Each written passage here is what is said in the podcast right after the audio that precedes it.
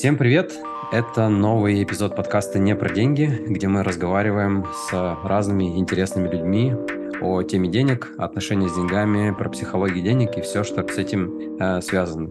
И сегодня у меня в гостях замечательный, великолепный Андрей Беловешкин, врач, кандидат медицинских наук, автор книг «Что и когда есть» и «Воля к жизни» и различных курсов по питанию и здоровью. Андрей, приветствую тебя, спасибо, что пришел. Привет, с удовольствием. Я за рамками эфира уже рассказывал, да, что у нас э, там давнее знакомство, ну, прежде всего, я как подписчик, конечно, твоих курсов и твоих работ. И вот когда я задумывался о том, с кем я хочу поговорить э, в подкасте про деньги, ты у меня всплыл как одна из фигур, э, чье мнение мне очень интересно было услышать по этому топику. В первую очередь и как профессионала, и, в принципе, как ну, твое личное тоже отношение, потому что ты во многом там как-то проецируешь эту точку зрения, такую научную, да, а, ты углубляешься в, раз, в разные темы, там и психологии тоже, и какие-то исторические моменты, в общем, у тебя достаточно широкий и глубокий взгляд, и мне вот захотелось э, через призму твоего, там, в том числе и профессионального взгляда поговорить э, про, про деньги. Забегая даже вперед, э, просто хочу сказать, что это тоже связано непосредственно тема денег, с чем я работаю потому что бедность – это убийственная эпидемия с точки зрения здоровья и всего остального.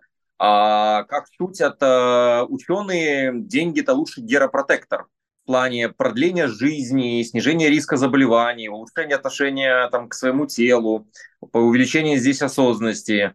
То есть э, а здесь, то есть деньги – это действительно такой, ну, просто эффект э, и связанный с ним социальный ранг, да, на нас, как на таких приматов, это просто, как это сказать, лекарственная интервенция невероятной силы и эффективности а, которая здесь влияет. Если говорить простым языком, если я правильно слышу, что условно, если у тебя там, не знаю, достаточное количество денег, то это напрямую влияет на состояние здоровья? Безусловно, более чем, более чем влияет. То есть со всех, со всех социальных то есть вот как социальный статус, да, вот как взять так, как понятие такое, он складывается здесь не только деньги, безусловно, но вещи, которые могут перетекать друг в друга.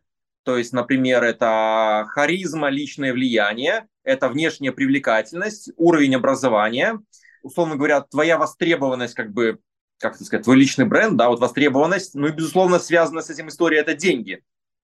И э, здесь везде по множеству исследований везде доказано, что чем ты, как это сказать, более красивый, более образованный, более известный, тем меньше болеешь и дольше живешь. То есть, условно говоря, а, доктора наук живут дольше, чем кандидаты наук, кандидаты наук дольше, чем преподаватели или ученые без степени, а академики в Академии наук живут еще дольше всех. И какую бы мы иерархию, условно говоря, вот такую не взяли, там прослеживается во всех странах, во всех континентах одна и та же э, такая довольно простая закономерность. Mm-hmm. Слушай, это очень интересно.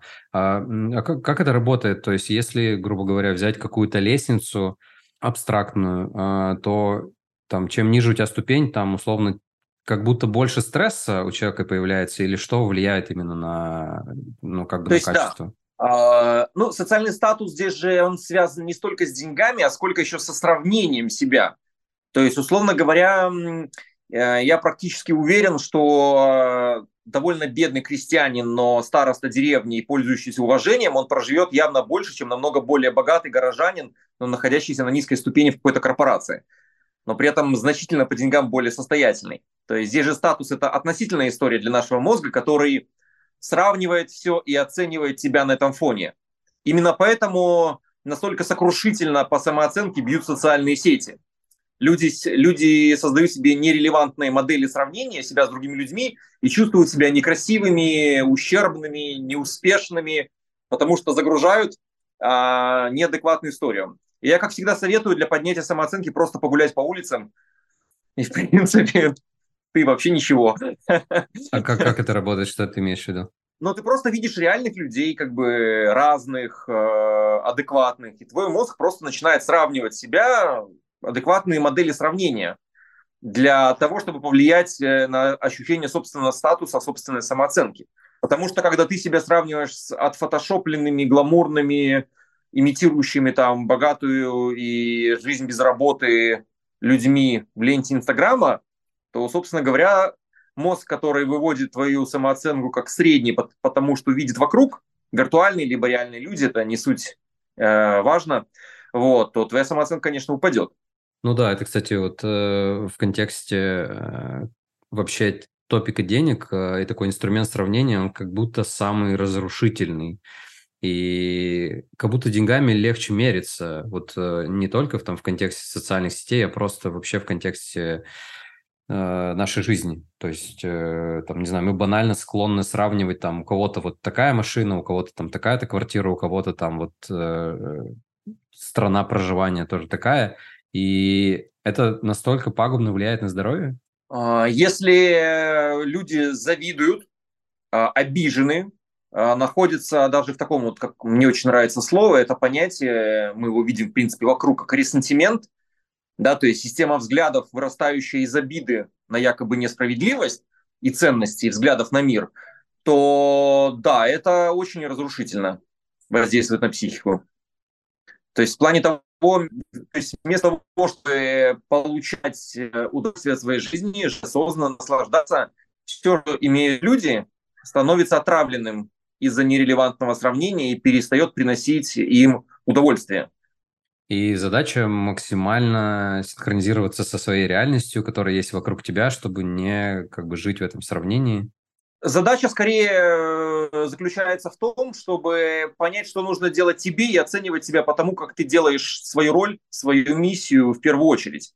И только это имеет значение. У других, э, у других людей другие старты, другие роли, другие склонности, плюс фактор случайности, да, никто не отменял. То есть это то, на что ты не можешь повлиять. И ты можешь э, либо принимать это, либо просто восторгаться. Угу. Условно говоря, если кто-то классно рисует, художник и делает великолепные вещи, а, вот, э, это им можно восхищаться, здорово. Единственное, помнить, следует помнить, что, конечно, за любую такую вещь человек всегда что-то платит, вот, и мы часто, часто не видим платы за его таланты, потому что наша биология, например, же, она довольно, как это сказать, довольно сокрушительна. То есть, например, люди творческие, они, как правило, эти гены, которые отвечают за творчество, дофаминовые, эти же гены увеличивают риск э, э, биполярного расстройства и шизофрении. Mm-hmm. Вот, поэтому частота, например, биполярного расстройства, она намного выше у актеров, у поэтов. Поэтому тут вопрос, чем мы за что платим. Интересный аспект про творчество не слышал такое. Интересно. Да. А, слушай, вот в, контексте как будто это может быть головой может быть понятно, но вот э, опять же в контексте денег сравнения э, не всегда может быть просто пытаться, не знаю, реализовать такие вещи, знаешь, там не сравнивать себя, стараться оставаться в своей зоне влияния, там, э, там не знаю, быть только ответственным за то, что только ты можешь реализовать.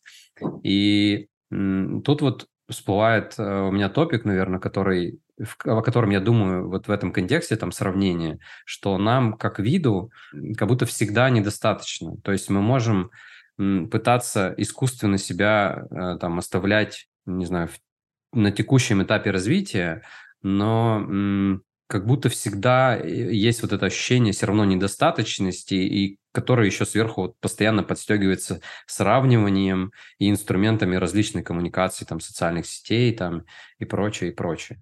Ну, я думаю, это не баг, а фича. Mm. То есть, условно говоря, из-за того, что в эволюции мы все открытые системы, мы не можем просто так замереть. То есть мы тогда погибнем. Мы пропускаем через себя вот эти потоки информации, энергии, а, материалов и, по сути, преобразуем среду вокруг нас на всех уровнях. И это, наоборот, здорово, потому что это усложняет ее и, по сути, как это сказать, мне здесь нравится такая метафора, что визуально, что один человек смотрит звезды и такой, у него такой чуть не плачет, как мы ничтожны перед этим сокрушительным ликом Вселенной. Другой человек смотрит звезды и говорит, как круто, я ожившая Вселенная, познающая mm-hmm. сама себя. То есть я ее вершина эволюции, которая стремится заглянуть все глубже в свои корни и понять, кто я такой. То есть, наверное, мы вот эти вот как зонды разведывательные, да, как эволюция просто вершина пирамида, но мы не сами по себе, мы часть этой пирамиды, на которой находимся здесь. И мы, по сути, эволюционирующая энергия, информация, материя, которая естественным образом э, самоусложняется, развивается и преобразуется себя. Зачем, мы еще не знаем, потому что, условно говоря, там тоже при какие-то приматы миллиард лет назад не знали, что они станут звеном там Homo sapiens. Вот. Как говорил Ницше, да, то в человеке важно не то, что он цель, то, что он мост. Мы тоже этот мост, и, по сути, все, что мы можем сделать, это сделать мир вокруг себя лучше. И когда люди спрашивают, а что мне вот делать прямо сейчас? Я говорю, делать все, что ты можешь, чтобы было лучше, чем до того, как ты с этим соприкоснулся. Самая простая задача такая на самый разговор. Говоришь с человеком, сделай так, чтобы он почувствовал себя лучше. Либо что-то узнал, либо ты чему-то научился. Зашел в ситу... э, э, рабочий проект, э, завершай так, чтобы было немножечко лучше. Там, не знаю, заселился в дом, посади здесь цветы, даже если ты его арендуешь, чтобы поставить его немножечко лучше. И, в принципе, это же есть, мы уменьшаем энтропию, по сути, противодействуем хаосу в этом смысле. Это такая наша физическая, метафизическая в некотором смысле миссия. Не разрушение, а создание чего-то лучшего. Искусство, математика, денежные капиталы, семейные династии, дети. Это же вклад определенный. То есть везде мы что-то создаем, усложняем мир вокруг нас. И мне кажется, что это круто. Да, это прямо такая успокаивающая, миролюбивая такая ну, не знаю, миссия, может быть, нашего вида. Но вот э, параллельно я сейчас такой сижу и думаю, что да, это все звучит здорово, а что же делать тогда, вот, не знаю, с повышенным потреблением, с разрушительными какими-то вещами, которые мы несем, с расслоением общества, опять же, которое напрямую связано с деньгами, с теми же самыми войнами и прочими всякими убийствами, которые тоже являются частью жизни? Или это часть э, развития, опять же, того же самого созидания? Понимаешь, если мы говорим про эволюцию, то эволюция – это не такой процесс миролюбивый, добрый, когда мы говорим, например, как детям объясняют в книжках, вот эта, зуба, вот эта рыба отрастила большие зубы, чтобы кусать своих врагов. Нет. Правильное объяснение эволюции, например, когда ребенок, ребенок спрашивает, почему у этой рыбы такие большие зубы? Потому что все рыбы с меньшими зубами умерли. Почему этой бабочки такие крылья? Потому что остальные бабочки умерли. съели, э, съедены, погибли от голода, умерли от инфекции и так далее. Вот, э, то есть не суть важно. Это такая же часть, наверное, нашей жизни. Нельзя сказать, чтобы она является где-то необходимой или есть, но с другой стороны, вычислительная способность каждого мозга отдельного человека, она, наверное, слишком мала, чтобы даже составить более-менее внятную картину, либо обхватить что-то пониманием. Да, безусловно, иногда тоже так э, как-то философски стараюсь на это смотреть, что если что-то происходит, э, как-то как будто это часть, может быть, какого-то целого процесса. В общем, смотреть совокупно, наверное, на вот эти происходящие все процессы, и пусть они не всегда имеют в себе какой-то миролюбивый или созидательный характер, кажется, тоже э, важ, важное. Э, слушай, вот в, в этом ключе, наверное, такой хочу мостик простроить к деньгам, если уж мы говорим про эволюцию, про развитие. Интересно, как ты э, саму сущность денег еще понимаешь, и в контексте эволюции интересно, как ты роль денег тоже видишь, если говорить прям про как инструмент, э, с которым мы живем. Деньги это, безусловно, как это, как кровь нашей культуры. И я думаю, без денег ее развитие, оно просто было бы, ну, шло либо намного медленнее, либо слабее. И, в принципе, весь научно-технический прогресс эпоха просвещения, а, которая пришла, например, на смену вместе с протестанством, это и есть двигатели, которые создали современную цивилизацию, которая, по сути, по духу является западной. Ведь протестанство, вот говорят, религиозные войны, вот протестанство, но ведь суть протестанства, как и суть предпринимательства, у них есть нечто общее, как и суть науки. А почему они зародились вместе? Потому что раньше человек верил священникам и слушал тому, что ему старшие говорят. Ему не нужно было самому как-то иметь дело с реальностью. А дух протестанства, дух предпринимательства вот городов, там Голландия, Британия ранее, заключался в том, что ты сам человек без церкви, без каких-то священников должен лично изучать этот мир, лично служить и лично там уметь читать для того, чтобы самому читать, например, Библию. Суть не в Библии, а суть э, именно в, подходе, что человек должен индивидуально э, иметь дело с реальностью, и, и сам изучать Вселенную, как вот эти вот ученые. Э, для них же, в принципе, изучение науки это тоже было определенным образом служение. И твое служение религиозное – это не то, что ты ходишь в церковь или какие-то там свечки ставишь, не знаю, какие-то мощи целуешь, а суть – это твой образ жизни, включая твои финансы. То есть то, насколько ты, эм, насколько ты хорошо зарабатываешь, насколько ты стараешься в своем бизнесе, это твоя форма служения как предпринимателя. И если ты хочешь как бы доказать, что ты делаешь лучше в твоей роли, как бы лучше служишь, то зарабатывай больше. И как раз таки все, например, ругают капитализм за там, потребительство, но это же не капитализм. То есть изначально же капитал – это капитализм, это создание капитала и как раз таки его передача и кумуляция для того, чтобы его можно, можно было трансформировать э, во что-то другое, перейдя на качественный уровень. И э, как у ранних протестантов изменилось отношение к деньгам. До этого же во многих культурах купец – это такой какой-то проходимец, вор, ученый – это подозрительный человек, какой-то шаман непонятный, который делает. Самые святые – это аристократия, царь и крестьяне. Все промежуточное звено – это очень подозрительные элементы. А после этого времени как раз-таки ученые и предприниматели, они получили свой статус как действительно героев нового времени. Вот. Поэтому я считаю, что здесь такая тема, мне кажется, деньги нужно воспринимать именно э, как информацию, как одно из циркулирующих через э, планету, скорее всего, потоков, вот, которые могут какие-то процессы ускорять, какие-то замедлять, какие-то регулировать. И это все делают э, и интерес людей, и, безусловно, денежные потоки. И концентрируя, например, где-то деньги, средства, мы можем ускорять прогресс в определенных отраслях медицины. Например, средства, вложенные в изучение вот, в Штатах борьба с опухолями, буквально там еще конец 80-х, начало 90-х, вот спустя уже десятилетия на сегодняшнее время эти средства аккумулированные привели к тому, что э, прогресс огромный. Ранее смертельные опухоли, сейчас после них люди выздоравливают, э, живут без рецидивов. То есть сам процент выживания, он просто драматически вырос. Если раньше это был смертный приговор практически, ну, у него рак, ну, все, не жилец. Ну, сейчас, ну, рак, рак, сделали операцию, вылечили. То есть это не воспринимается уже как смертельный приговор, как недавно. Ну, иногда не совсем работает, когда люди врут. Я имею в виду, что вот э, огромная аккумуляция денег вложена на болезнь Альцгеймера, просто миллиарды долларов, все практически ушло впустую. Прогресса мы пока не видим. Огромное количество средств, разработок, э, ничего не получилось сделать. Может быть, потому что изначальные исследования, где якобы доказывали теорию Альцгеймера по определенным там белкам, она оказалась фальсифицирована. И видишь, если изначально даже деньги кумулируются не там, где нужно, то прорыва не происходит. Просто они потрачены.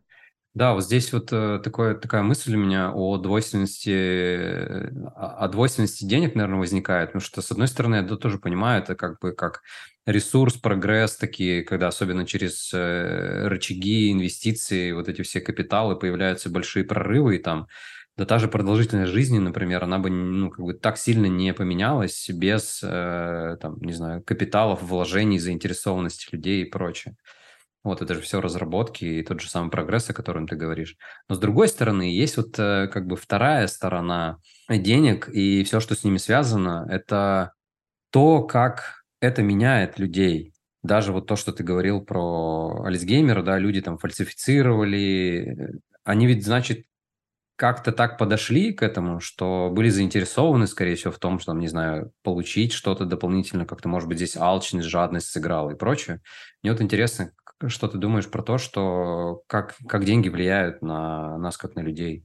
А, деньги, статус, власть, да, то, что мы говорили, вся эта история, это все, в принципе, имеет отношение и у, скрывает то, что есть у каждого человека в той либо иной мере черты темной триады, либо тетрады, как ее называют, таких базовых признаков. То есть это у нас что? Это у нас нарциссизм, макиавиализм, это у нас повседневный бытовой садизм. И третье, что там осталось, выскочило из головы. Подожди, давай с тобой вспомним. Макиавиализм – это у нас э, нарциссизм, э, социопатия, да, и повседневный садизм.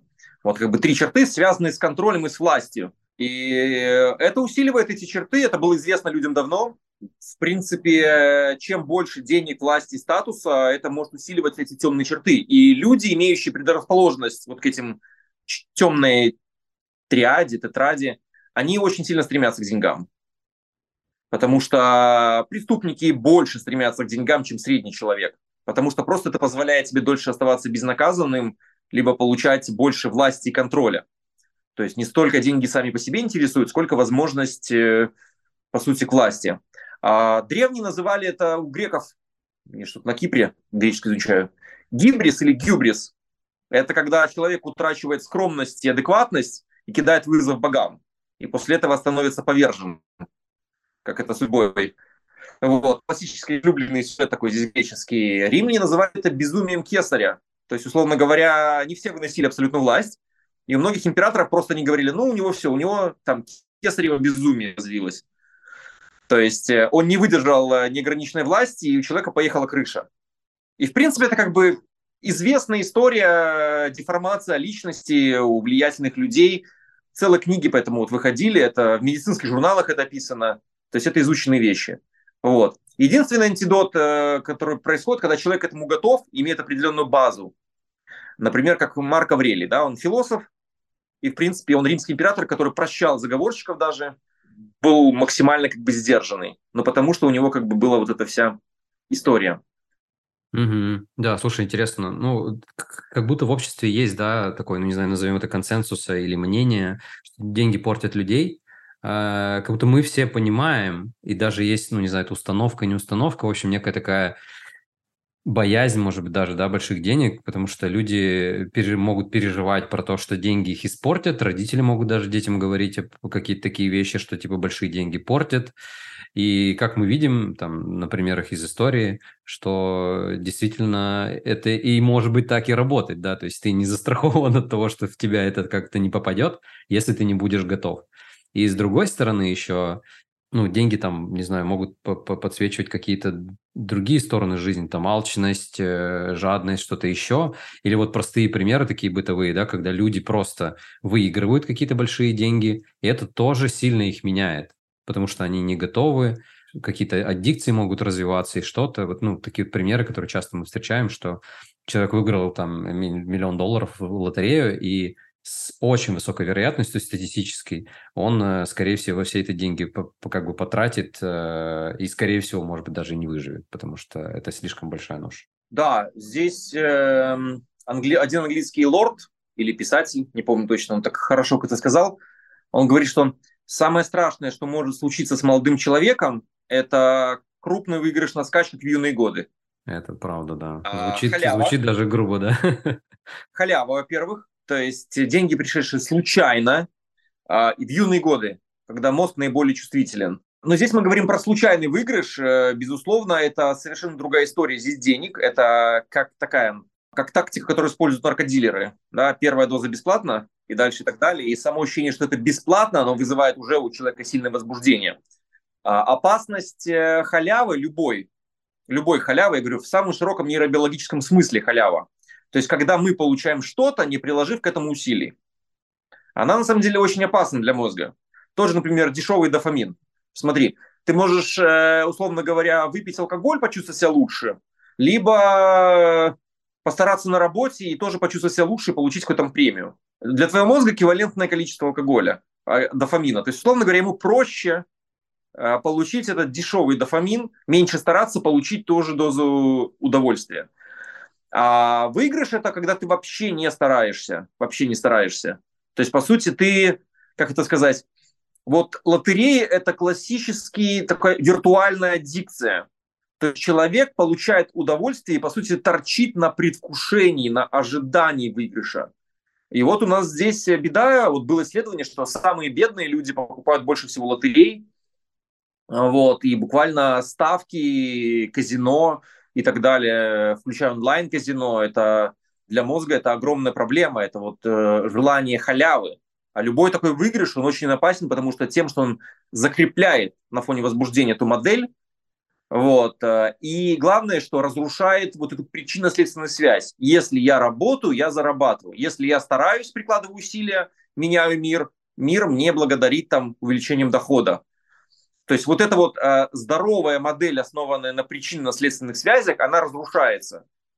И это беда, потому что такой человек не понимает вообще, что он может дальше сделать, не ценит то, что он заслужил, потому что он не знает цены этому. И, конечно, обращается деструктивно. Ну, как молоток, да, можно забивать гвозди, можно разбить кому-то голову. То есть, условно говоря, ценность молотка от этого не изменилась. Весь вопрос, как мы их только используем. Да, да, это правда большая проблема. Бывает, что даже без сторонней помощи из этого ну, сложно выбираться, и люди скорее в эту кроличью нору проваливаются, как говорится. Это очень большая проблема. Слушай, вот в этом контексте вообще такого, знаешь, отношения общественного к деньгам, мне интересно у тебя спросить про табуированность темы денег, в принципе, да, раз мы как бы ходим про такое отношение а, с деньгами. Мне интересно, что ты думаешь по поводу того, что почему тема денег является одним из топиков, который э, скорее создает дискомфорт в общении, просто в понимании. Это не, не публичная дискуссия, как правило. Ну, условно говоря, здесь есть как бы два уровня. Первый – это вариант э, э, такого, как это сказать, социально-культурного уровня, чтобы не смущать своих собеседников. Потому что формально вот это озвучивание либо демонстр... как это сказать, демонстрация неравенства, она просто может, ну, как это сказать, мешать вот этой социальному какому-то ощущению там общества, либо командному духу, либо коллаборации. Ну, как в скандинавских странах, например, как не приветствуется это показное богатство, и оно скорее признак дурного вкуса, когда ты его демонстрируешь. А с другой стороны, может быть момент скорее на том, что вот, ну, многие вот технологические команды или ребята вот как бы там такого современного духа, с кем я общаюсь, а, для них важнее не столько как бы здесь деньги, а реально обсуждение какого-то дела, идеи, проекта и так далее. То есть деньги это просто, ну как сказать, как бензин ты заправляешь машину, вот просто заправили вот в эту идею и поехали. Но главное же машина. Если у тебя нету машины, ты бензин это тебе по сути как бы э, не нужен, что ты костер будешь растапливать. Вот.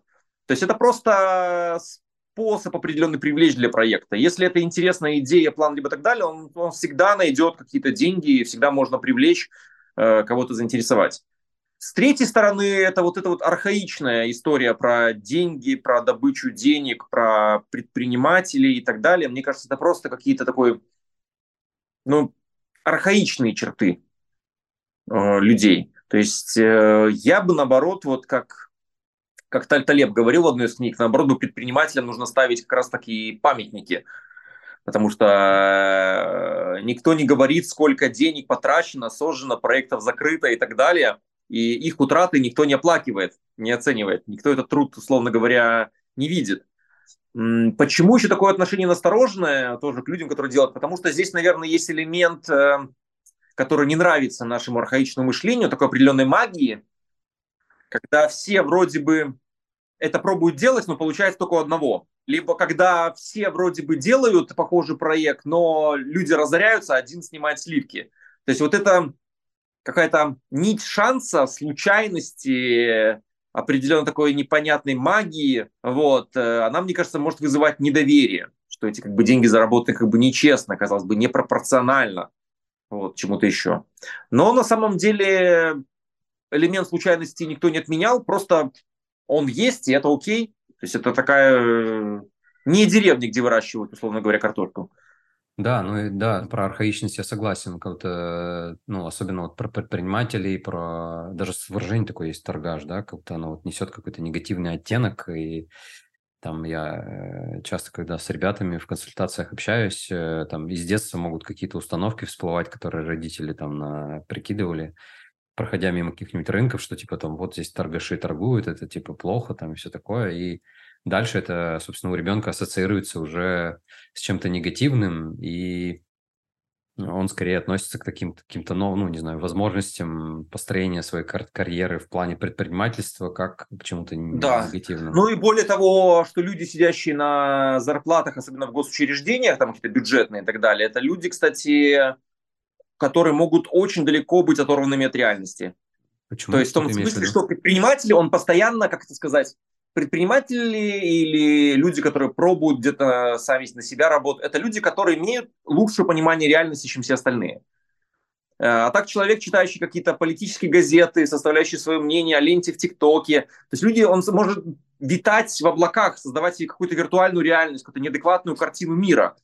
А, по сути, каждый а, акт э, покупки-продажи – это и есть прямое тестирование реальности, как научный эксперимент. То есть в этом плане я, наоборот, считаю, что предприниматели не где-то близки к науке, потому что наука тоже не знает, сработает это лекарство или нет, кто-то за, кто-то против, стоит сюда инвестировать, э, например, в эту тему исследования препарата, либо метода, либо нет. То есть они пробуют, э, часто теряют, ну и находятся, конечно, тоже там новые методы лечения, там новые операции и так далее. Но смысл в том, что от того, что ты просто больше стараешься, не факт, что у тебя получится. То есть здесь такой метод э, такого научного подхода, проб и ошибок. И поэтому я считаю, что предприниматели, они в чем-то тоже исследователи, ученые. Просто они исследуют мир такой социума, экономики, ставят в нем эксперименты, выводят успешные продукты, как фармкомпания. Да, да, да, да, да, есть даже, ну, это прям похоже, да, на то. Слушай, но несмотря на все вот это, как бы людей, которые заняты или зарабатывают деньги в модели «я продаю свое время как наемный сотрудник», их как будто больше. Как ты думаешь, почему люди скорее склонны выбирать э, работу в найме, если так можно сказать? Сложно сказать. То есть работа, она может быть разной в работе, работе рознь. Иногда это очень устойчивые профессии, там, не знаю, как доктор, там, например, там, либо автомеханик. Это тоже довольно прибыльные, устойчивые профессии. И на самом деле люди счастливее с такими профессиями. Если мы говорим про уровень стабильности и уровень счастья, то есть в целом. То есть давно было подмечено, что люди с монотонным трудом, они в целом намного реже страдают психическими расстройствами. Потому что это определенная медитация, это предсказуемость, это спокойно, это хорошо для того, чтобы быть счастливым на регулярной основе?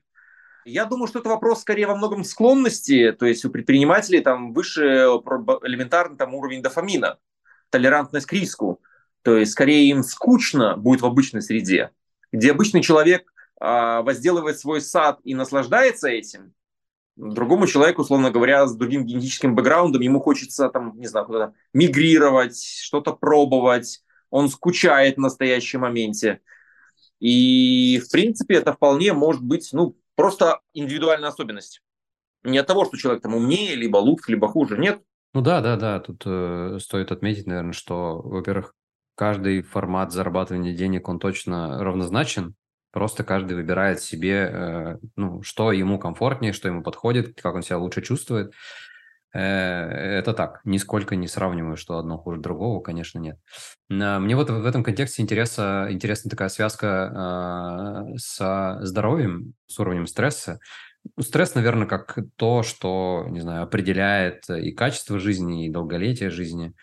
И вот тема денег и стресса во многом связана, потому что денежный топик, он такой триггерный, он постоянно запускает какие-то процессы, не знаю, там тревоги, какие-то, не знаю, стратегии избавления от этой тревоги в виде там шопинга или там заказывания какой-нибудь еды постоянно, чего-то еще.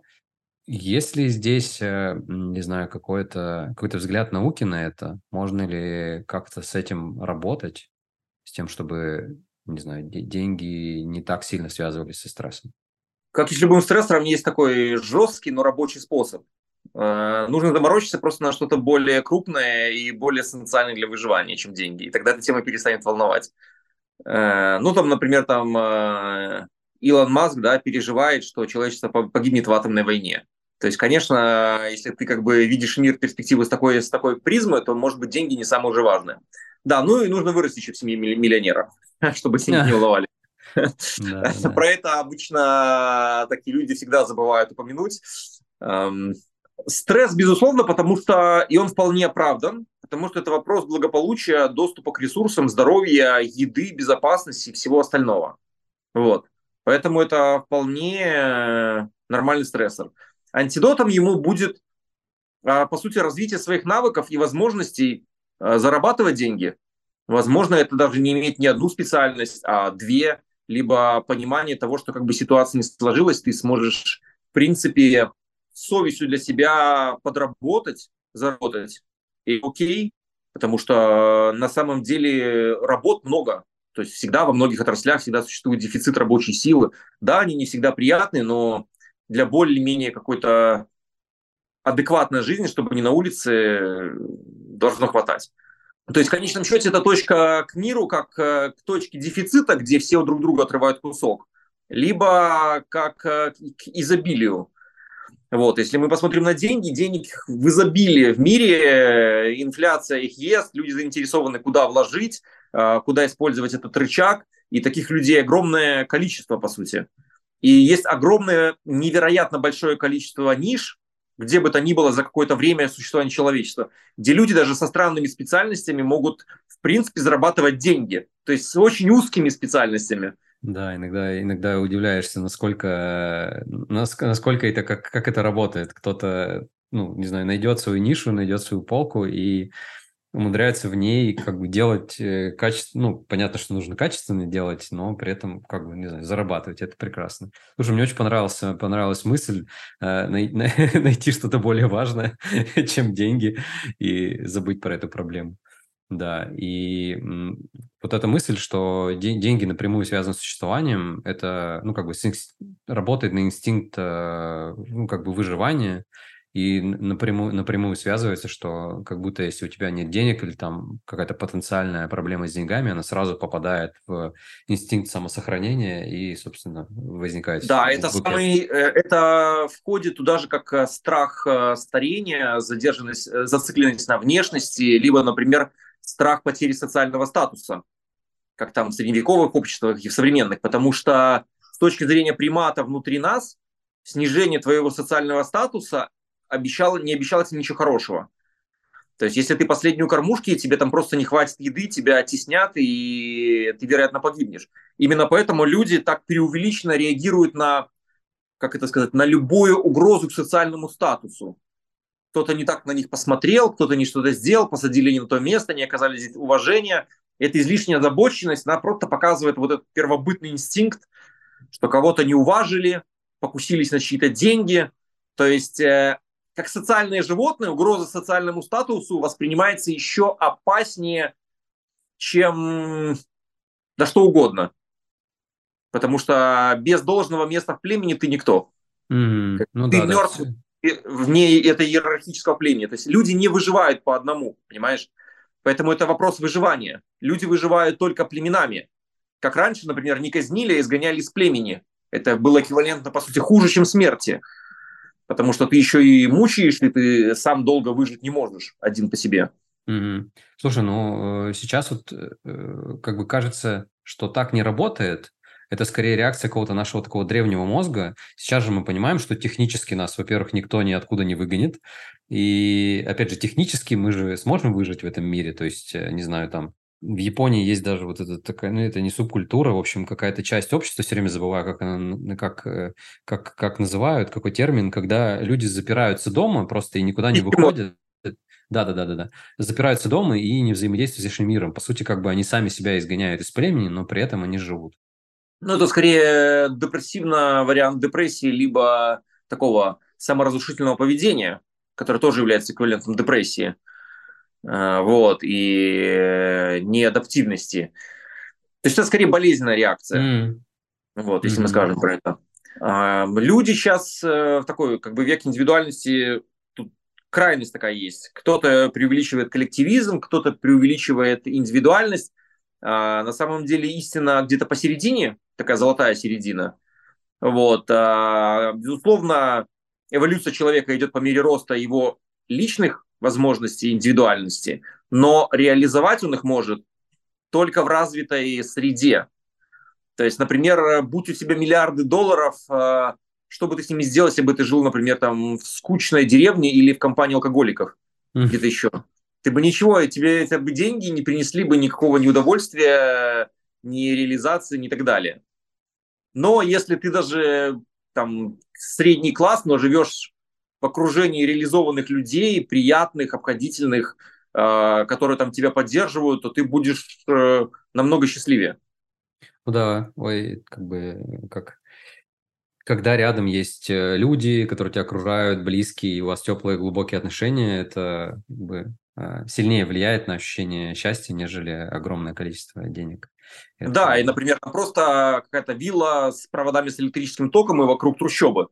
Угу. То запираясь там, ну, вряд ли человек, мне кажется, будет э, долго и устойчиво счастлив, скажем так. Да, да, да. Без, без людей наше счастье невозможно.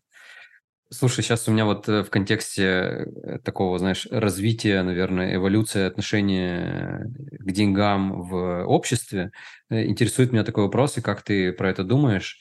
Есть такой термин, безусловный базовый доход, и вроде как эта концепция тестируется, что, мол, мы как там общество, может быть, было бы интересно, когда мы там перестанем работать, и между всеми там будет распределяться какое- какое-то минимальное количество денег, и как-то это будет работать.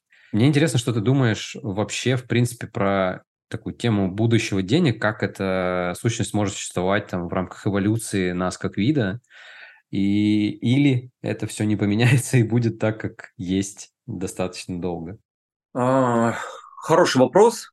Я в целом как вот интересуюсь вопросом как бы здесь дофамина и нейробиологии зависимости и всего остального. То есть для меня любая халява это всегда вызывает mm-hmm. подозрение определенное. Mm-hmm. К тому же относительная независимость от общества, она скорее будет приводить к дезинтеграции, чем к какому-то успешному взаимодействию э, в некотором смысле. То есть, возможно, какая-то поддержка, либо возможность запросить какую-то поддержку, например, там раз в пять лет, либо в такую на год, но где-то это имеет смысл. Но не знаю, опять-таки, такого твердого мнения у меня нет, и здесь, как любой ученый, я хочу рекомендовать то, что и чем люди занимаются. Нужно ставить эксперимент. Угу. То есть вот самый способ. Если мы не знаем, что делать, э, если у нас нет такого ясного, даже если знаем, что делать, все равно нужно поставить эксперимент. А, мне здесь просто вот в каком-то районе вести, понаблюдать базовый доход, мотивацию людей, там уровень здоровья, стали они меняться, либо стали просаживать в казино эти деньги, и мы тогда поймем. Вот потому что это слишком сложный процесс. Здесь э, вообще в плане к законам, к регуляциям мне нравится цитата американского одного астрофизика. Он говорил, «Э, если представить выдуманную страну рационалия, то вся ее конституция должна состоять из одной строчки. Все законы должны быть основаны на совокупности надежных доказательств. Mm-hmm. И это же странно, на самом деле, что политика и законы – это, наверное, единственное, что находится на такой миксе эвристик, фантазии и чего-то еще в современном мире. А, либо того, кто там громче, чьи, чьи голосов больше. Вот представляешь, например, медицинский препарат, да? Там mm-hmm. собрались фармацевты, там а, говорят, кто голосует за то, что этот препарат лечили гипертензию, там, и так далее, да, это же абсурд. А, mm-hmm. а законы, которые и налоги, которые влияют на других людей, это же намного серьезнее. И здесь каждое слово должно быть исследование такая налоговая, как вот экономика, такая налоговая ставка, она увеличивает, там рост ВВП не увеличивает.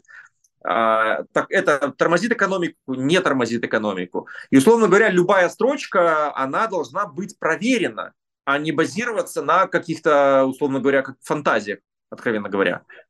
Поэтому здесь с деньгами нужно все проверить. Исследование дорого, но это дает нам реально адекватную картину мира, и очень часто наши иллюзии разрушает.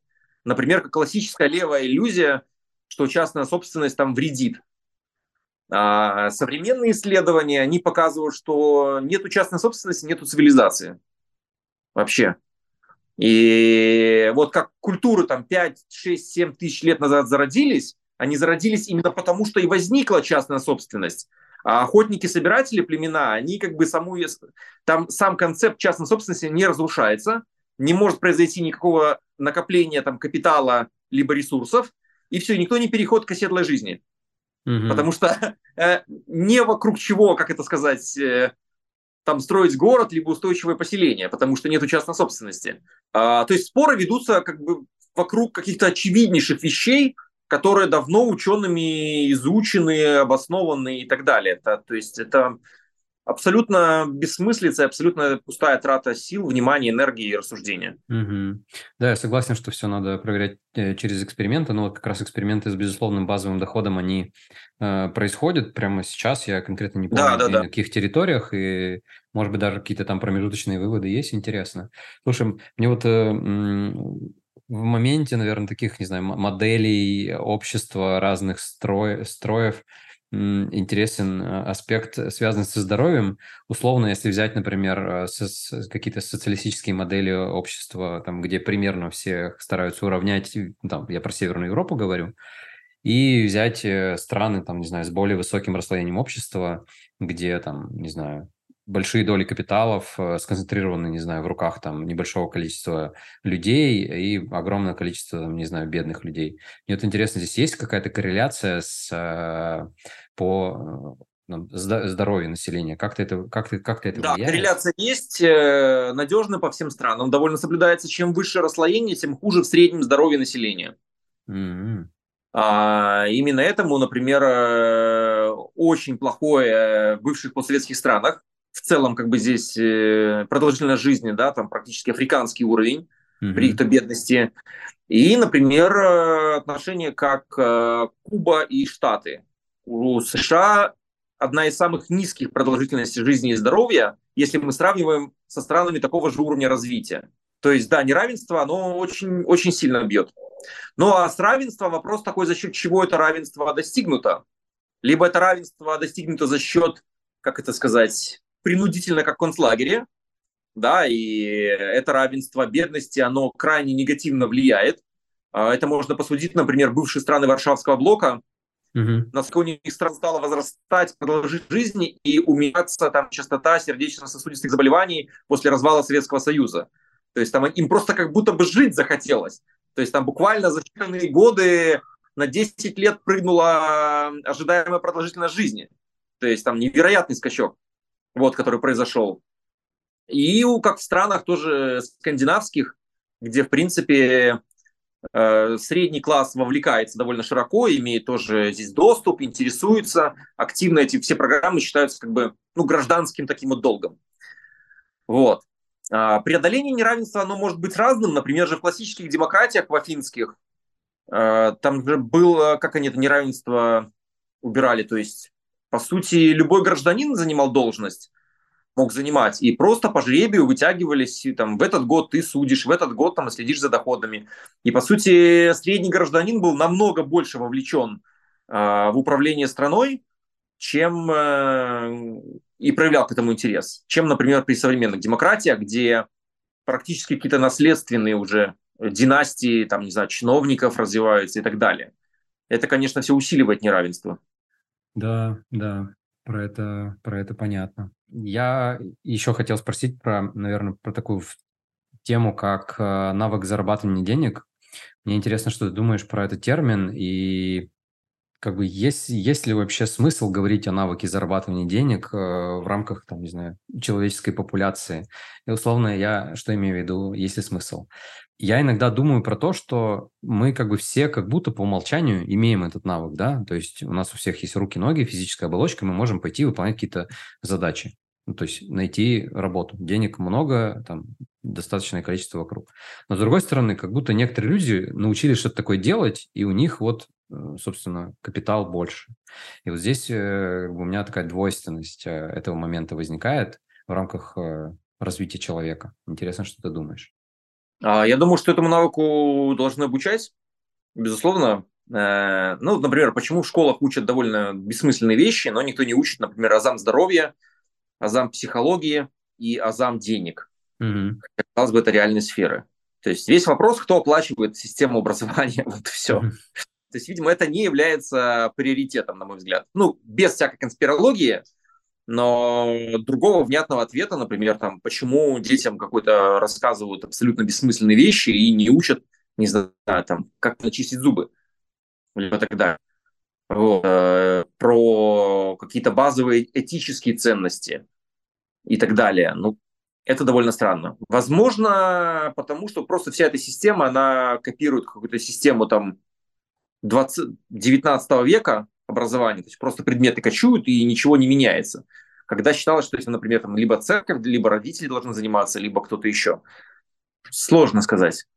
А, весь вопрос, что, безусловно, система образования на практически везде безнадежно устарела, и нам нужны пионеры в образовании, нужны стартапы, нужны новые какие-то свежие взгляды. Потому что, ну, без этого никак, без этого никак. И людям нужно очень часто переучиваться. И огромное количество людей же, которых живущих архаи, архаическими взглядами, а, это к тому же угроза для любого общества. Просто физические. Они могут криминализоваться, они могут э, быть в зависимостях, они могут становиться фанатиками, либо вести деструктивные дела. И просто игнорировать и не вовлекать в образование часть общества, мол, сами разберутся, ну, на мой взгляд, это очень опасное заблуждение. Это, знаешь, такая же идея, вот левая, кстати, тоже, как частная собственность не нужна, угу. что каждый человек, он изначально хорош и сам разберется. Его не нужно ничему учить. И, условно говоря, мы этого человека просто поместим в вакуум, дадим ему деньги, и он сам будет их лучшим и рациональным образом для себя тратить. Ну, в противоположность такой более правой идеи, что каждый человек изначально плох. что его нужно там душить, держать в дисциплине, иначе он только глядит, чтобы сорваться там в пучину греха. Но опять-таки здравый смысл между этими крайностями посередине. Человек сочетает и то, и то, и во многом формируется и воспитанием, и образованием все эти вещи. То есть они ну, элементарно не воспитываются. Окружение на это все влияет. И это тоже капитал общества, вот это вот ментальное наследие, вот эти вот культурные мемы, особенности, это может быть даже более важное, чем архитектурное либо какое-то другое наследие. Вот. Есть замечательная книжка uh, The, Way the Weirdest People in the World, uh, где вот изучалось, например, там, под влиянием институтов, как менялись там мораль человека, почему она не передается, почему, например, э, мигранты второго поколения становятся еще хуже, чем их родители, в том плане своей деструктивной какой-то определенной позиции взаимодействия. Ну и что можно с этим сделать и так далее. Вот это вот э, иллюзия, что люди сами по себе что-то поймут, люди, люди сами по себе становятся хорошими, это такая же низкая вероятность, что обезьяна сама напечатает какое-то произведение, просто клацая по печатной машинке. Вот.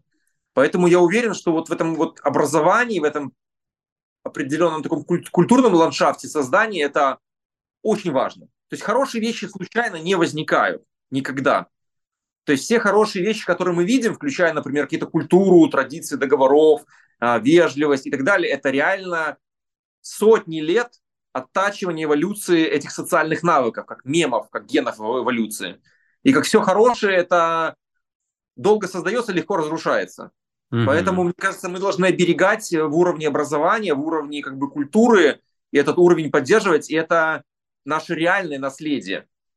Это такой же культурный капитал, как, не знаю, там, может быть, даже важнее денег. Да, это как будто, ну, не знаю, прям основа. Вот, э, не знаю, какие-то законы мира, которые передаются. Если есть коммерческое доверие и доверие к сделке, как где законы могут быть, тогда возможно предпринимательство, возможно экономика. Если есть э, дух недоверия и все только глядят, что воруй, либо обмани при удобном случае, то здесь никакие контракты не помогут.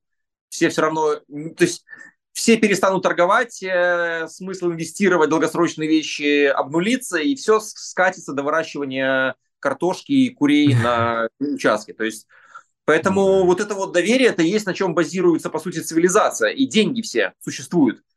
Да, и сама валюта это, по сути, доверие концентрированное. Да, что социальный мы... конструкт, да.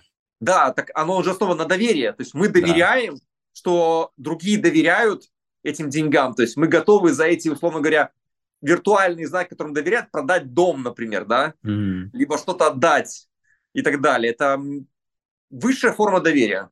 Да, придумали нолики на счету себе и верим, что они там есть. Нет, мы доверяем. Ну Вера ну, да, это да. как бы нас одурачили, понимаешь? Mm. Либо которые нас заставляют поверить. А здесь мы доверяем, потому что имеем предшествующий опыт успешного, как это сказать, успешного взаимодействия. Мы да, видим, что... Все это работает, да. Да, банки, правительства стабилизируют, какие-то проходят кризисы успешно, что они не, не напечатают там через месяц э, 300% э, к сумме денег, да, не ведут их mm-hmm. и не обрушат наши сбережения. То есть э, доверие основывается на нашем именно опыте такая вот вера, если мы говорим слепая, как и там религиозная, да, мы должны верить в то, что никогда не видели, то, что по определению абсурдно. То есть это как бы в некотором смысле слепая вера. Поэтому здесь, я думаю, да, доверие. Доверие. Mm-hmm. Слушай, вот в этом контексте интересно еще что ты думаешь, от чего зависит уровень достатка человека? А, что, что влияет на то, вот, где человек находится, не знаю, там, в материальном плане, может быть, статус, еще что-то? Я думаю, когда удовлетворены его какие-то базовые потребности, э, и э, тогда человек так либо иначе всегда двигается к более потребностям высокого уровня. Это вот как по клиентам наблюдаешь, э, если человек состоятельнее, он интересуется своим здоровьем. Интересуется своим здоровьем, у него всегда есть эволюция. То есть сначала он интересуется питанием, спортом, потом он интересуется стрессом и сном, потом он интересуется не знаю, там, дофамином, а, мотивацией, какими-то ценностями, смыслом, где здесь наделяют тонкими какими-то материями. А, поэтому, например, да, если у него есть, живет, как это сказать, человек делает свою жизнь более сложной в хорошем смысле. Mm. И это усложнение, то, что и создает эстетику и вот как ты, как ты говорил вначале, что мы стремимся больше, к большему, да, и по сути же величина человека – это настолько, насколько он больше в определенном смысле. Например, мы знаем, человек знает несколько языков, это когнитивный капитал. Да, у него меньше риск даже заболеть болезнью Альцгеймера. Если он умеет играть на музыкальном инструменте, это тоже когнитивный капитал. У нас есть мышечный капитал. Если мы долго занимались, наши мышцы, они нас удерживают, как бы мы более сильные, можем их отрастить. Даже костный капитал. То есть, если ты занимаешься спортом везде и так далее, у тебя просто крепче кости. И при старее, старее, имея там больше костный капитал, мышечный, когнитивный, у тебя просто будет меньше риск заболеваний. Потому что, да, с возрастом это все будет уменьшаться, но не так быстро, как если бы у тебя этого капитала не было. Человек растет, он становится больше, он аккумулирует в себе вот эти все, по сути, навыки, связи, капитал, в том числе финансовый, который это делает человека большим. Это во многом смысле э, повышает его устойчивость социальную, биологическую, ко всему остальному. Он многие проблемы, которые раньше были тяжелыми, он просто перерастает. Вот и все. Да, и э, сложные вещи просто решаются легче, красивее, изящнее. И это прекрасно. Да, это важно инвестировать, аккумулировать разные виды капитала, чтобы, не знаю, дольше жить, э, счастливее и э, полноценнее. Слушай, да, наверное, это, под... да, это в своеобразном образе как бы рычаг в некотором смысле, вот, который просто э, помогает э, сдвигать э, тяжелые вещи и облегчать жизнь. Ну, как, как машина, как лифт в конечном счете. Инструмент. Ну да, ну да. Хорошо. А, и под занавес, наверное, Э, такой мой последний вопрос. Я часто спрашиваю, чтобы там, ты сам себе мог посоветовать в плане каких-то финансовых советов, наверное, в прошлое, на что бы обратил внимание, на, на что бы обратил свое внимание э, себя же молодого. Скажем так, у меня вот в детстве очень мало внимания уделялось деньгам, как бы и теме. То есть я, по сути, рос в этом смысле неприлично наивным. Себе дал бы совет э, раньше начинает работать, раньше начинает зарабатывать деньги. Mm-hmm. Вот. Потому что многие как бы хобби, многие бы интересы, с них можно было просто бы, ну не просто бы их изучать, а делать продукты. Как использовать для себя, так и использовать для других людей в том числе. А не просто там чем-то интересоваться исключительно там ради себя и просто хорошо проводя время. Ну да, ну как было, так было, говорится. Мы же были другими людьми. Все со временем, конечно, меняется, но не знаю, было другое время, были другие взгляды, другие ценности и все такое. Ну да, согласен, что если есть возможность заниматься, не знаю, чем-то раньше, увлекаться пониманием того, как эта тема вообще в принципе работает, э, со временем так окупится. Это еще раз, опять же, тот же самый вид капитала. Спасибо, Андрей, что уделил время. Спасибо, что поделился своими взглядами. Было очень здорово видеть тебя в гостях подкаста. С удовольствием. Зови еще, буду рад прийти. Хорошо. Спасибо огромное. Всем пока-пока. Счастливо.